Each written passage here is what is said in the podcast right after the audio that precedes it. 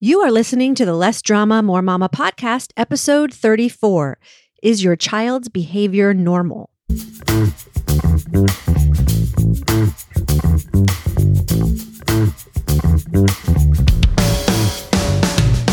This is Less Drama, More Mama, the podcast for moms who want to feel calm, in control, and confident about how to handle anything life throws their way. You're ready to go from feeling frazzled and disrespected to feeling calm and connected, this is the podcast for you. I'm your host, Pam Howard. Hello, Mama, and welcome to the show. Happy April. Spring is in the air. Although you really can't tell here in Florida because we don't have seasons.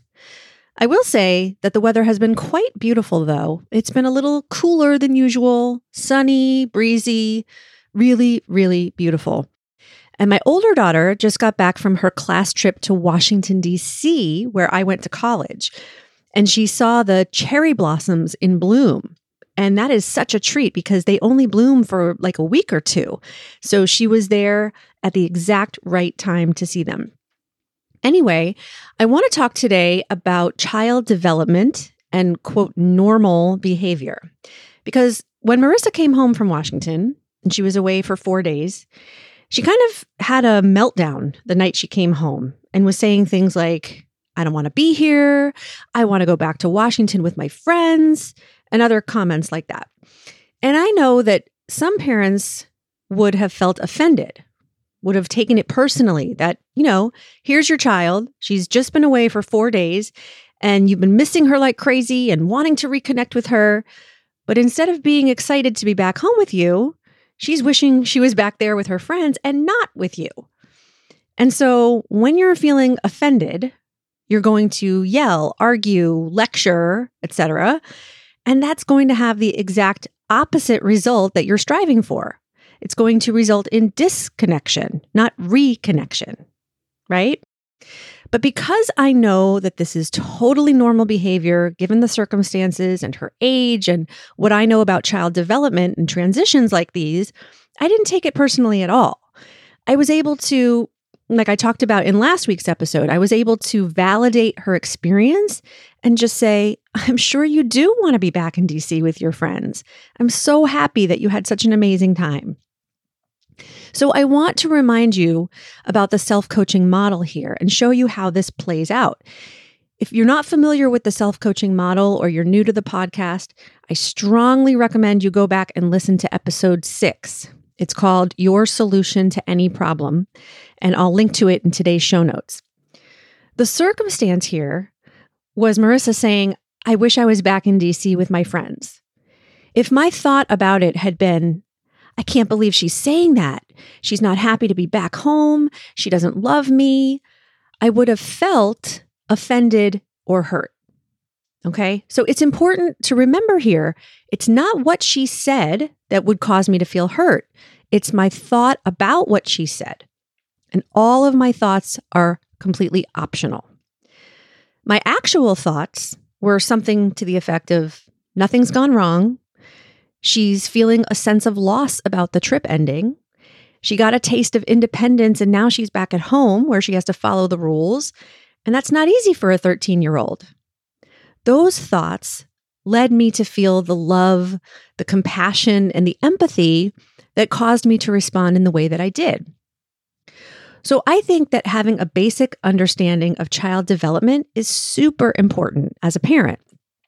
I've worked with some moms who don't understand it and they get so frustrated by their kids' behavior. They think that kids are basically mini adults and they assume that there must be something very, very wrong when their child doesn't meet their expectations. There are different phases or stages of development that the typical child goes through. Each stage requires that the child become skilled at certain tasks in order to grow before moving on to the next.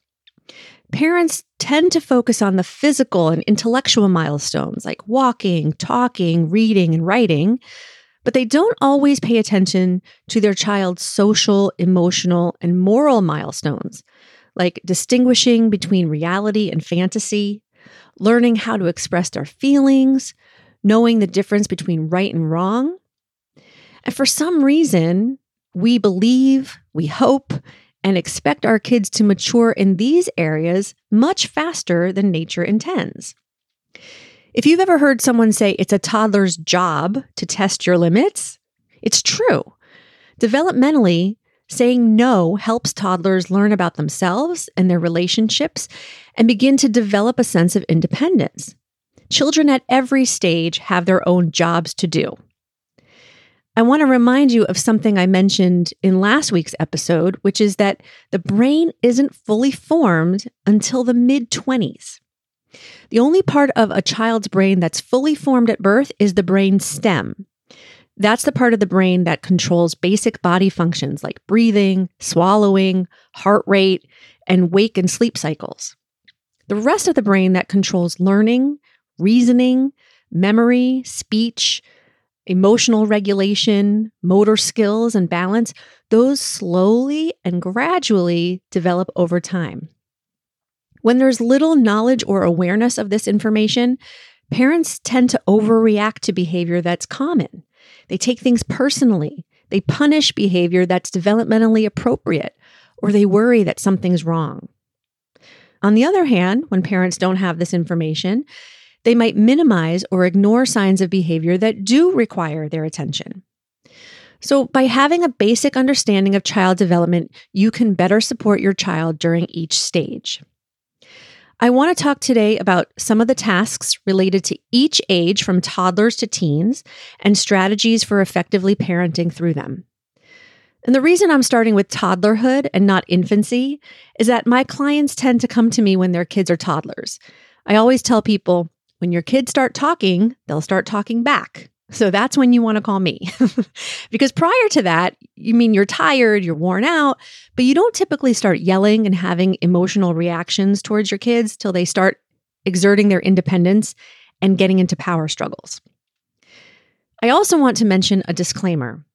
Research and data on developmental stages only tells us what's considered average, but every child is unique and will most likely develop normally at his or her own pace. So don't automatically assume there's a problem if your child hasn't met some of these tasks. Sooner isn't always better. Remember in the episode about growth mindset, I mentioned that Albert Einstein didn't talk until he was almost four. And development doesn't always happen uniformly across the board. For example, your daughter may play tennis like a pro and do extremely well in school, but still cling to you whenever you try to leave the house. All that to say, there's a wide range of normal. But if you do suspect a severe lag in an area of development, please consult with your pediatrician sooner rather than later. Okay, so toddlerhood starts at about 18 months and lasts through age three. And I love every stage of development, by the way. I truly do. I love the teens, I love them all. Toddlers are very curious. They need to explore the world and discover who they are in relation to others. During this stage, they quickly develop their communication skills, their memory starts to develop, and they learn the basics of self control. They also want to do everything by themselves to become more independent. Most parents find toddlers challenging because they're constantly engaged in power struggles. So here's a secret give them some power, and you won't have as many power struggles. Give them the freedom to explore safely and do things on their own that are age appropriate so they can develop a sense of autonomy. Avoid the temptation to do things for them just because it's easier or more convenient for you. At the same time, be careful not to push them to do things that they may not be ready for. Right? If your child consistently resists doing something, that's a clue that your expectation may be unrealistic. Provide two to three choices whenever possible so that they can feel capable and in control of some aspects of their lives. Toddlers aren't usually ready to share, accept rules, or take turns, so don't expect them to at this age. Because toddlers don't have the language skills they need to express themselves yet, they can become frustrated very easily, especially when they're tired, hungry, or overstimulated. Tantrums are considered normal and even healthy for this age and are not displays of intentional disrespect. Keep validating their emotions while remaining firm in your limits. Teach them ways to express themselves through role play and by modeling the kind of behavior you want them to demonstrate. Preschoolers, ages three to five, have very active imaginations and insatiable curiosities. They like to know the why about everything. They're not deliberately trying to annoy or anger you by asking you a million questions. It's their job. I sometimes like to ask them back, well, what do you think? They're learning how to distinguish between fantasy and reality. So use playtime to connect with them and give them in fantasy what they can't have in reality. For example, your child really wants to go to the park, but it's raining. So, you know, normally they would have a meltdown and they would get really upset. But get out a picnic blanket, put it on the floor in the living room, and have a pretend picnic in the park. Toddlers also love imitating adults, so let them pretend to be the parent, the teacher, or the doctor, and you be the child. You can really ham it up and then watch how they handle it. Kids this age can be bossy and demanding one minute and whiny the next.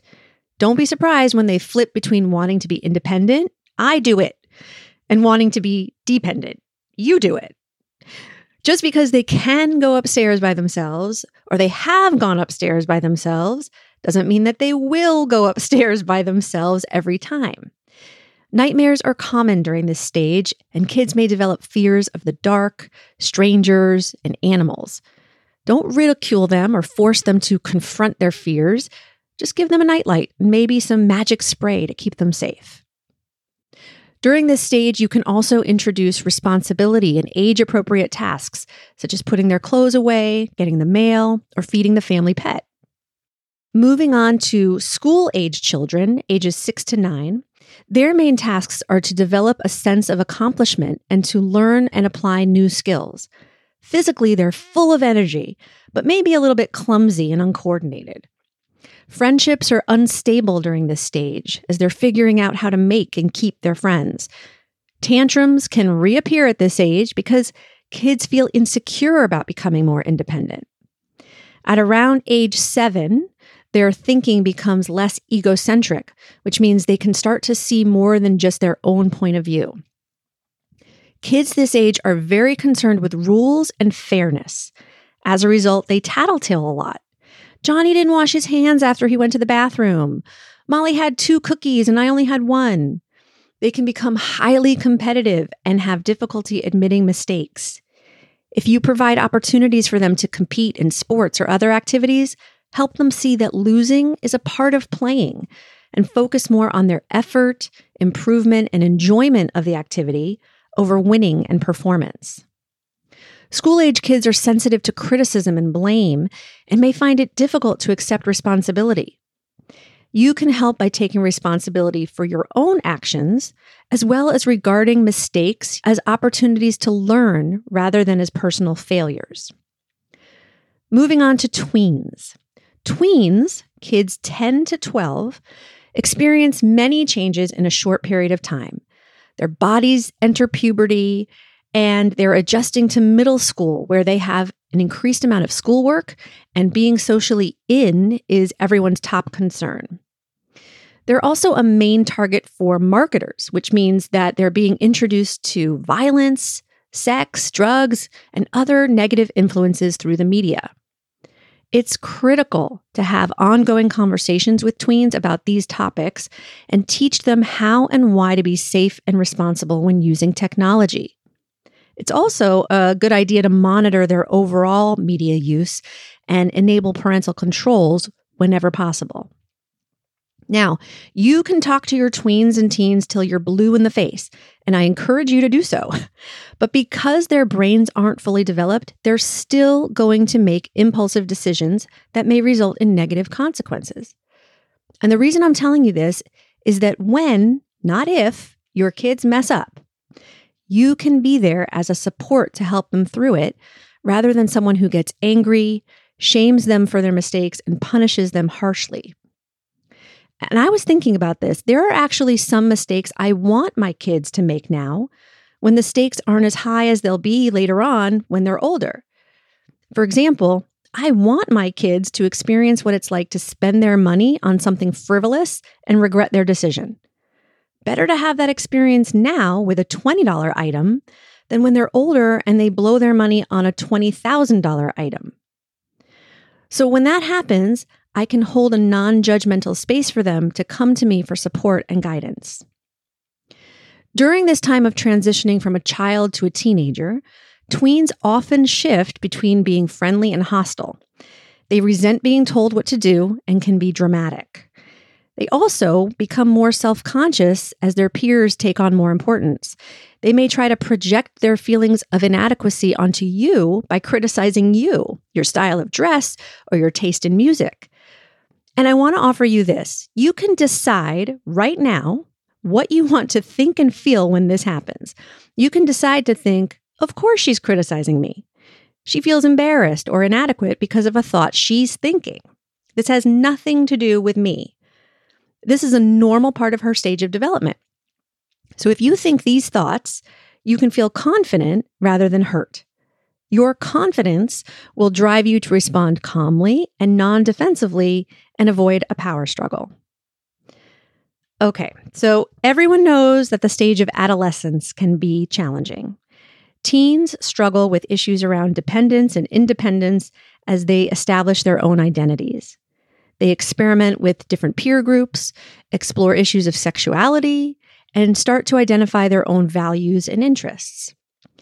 While people often describe teenagers as moody, impulsive, or self centered, they can also be really creative, energetic, and engaging. Their desires to believe in something and to belong to a group become really important at this age, you can encourage your teens to join religious or community groups that provide opportunities for leadership and serve as a transition between dependence on family and independence as adults. As teens separate from their parents and establish their own identities, peer groups become their central source of support. And although it's difficult to experience a child emotionally pulling away from you, the best way to stay connected during this stage is to gradually allow them to make more decisions while providing consistent support and encouragement. Once they feel more independent and self assured, usually in late adolescence or early adulthood, they become less dependent on their peers and are likely to reconnect with you. Okay, I've given you a very, very brief overview of some of the things to expect throughout the stages of development. There's a ton of information out there. But the best way to really know your kids and what's considered normal is to spend time with them, talk to them, know who they are.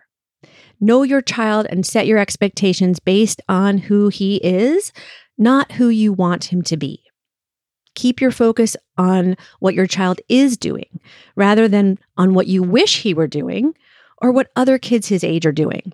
And avoid comparing him to his siblings and let go of trying to fit him into a particular mold.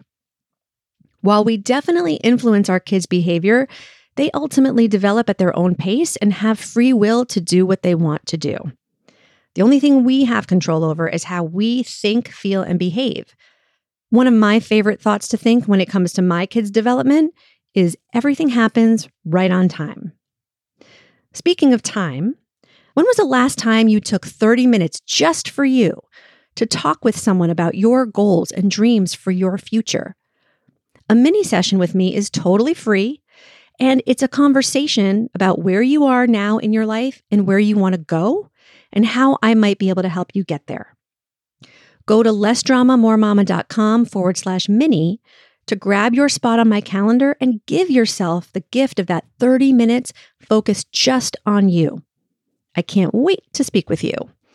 All right, Mama, have a wonderful week, and I'll talk to you next time. Bye bye. Thank you for listening to the Less Drama, More Mama podcast.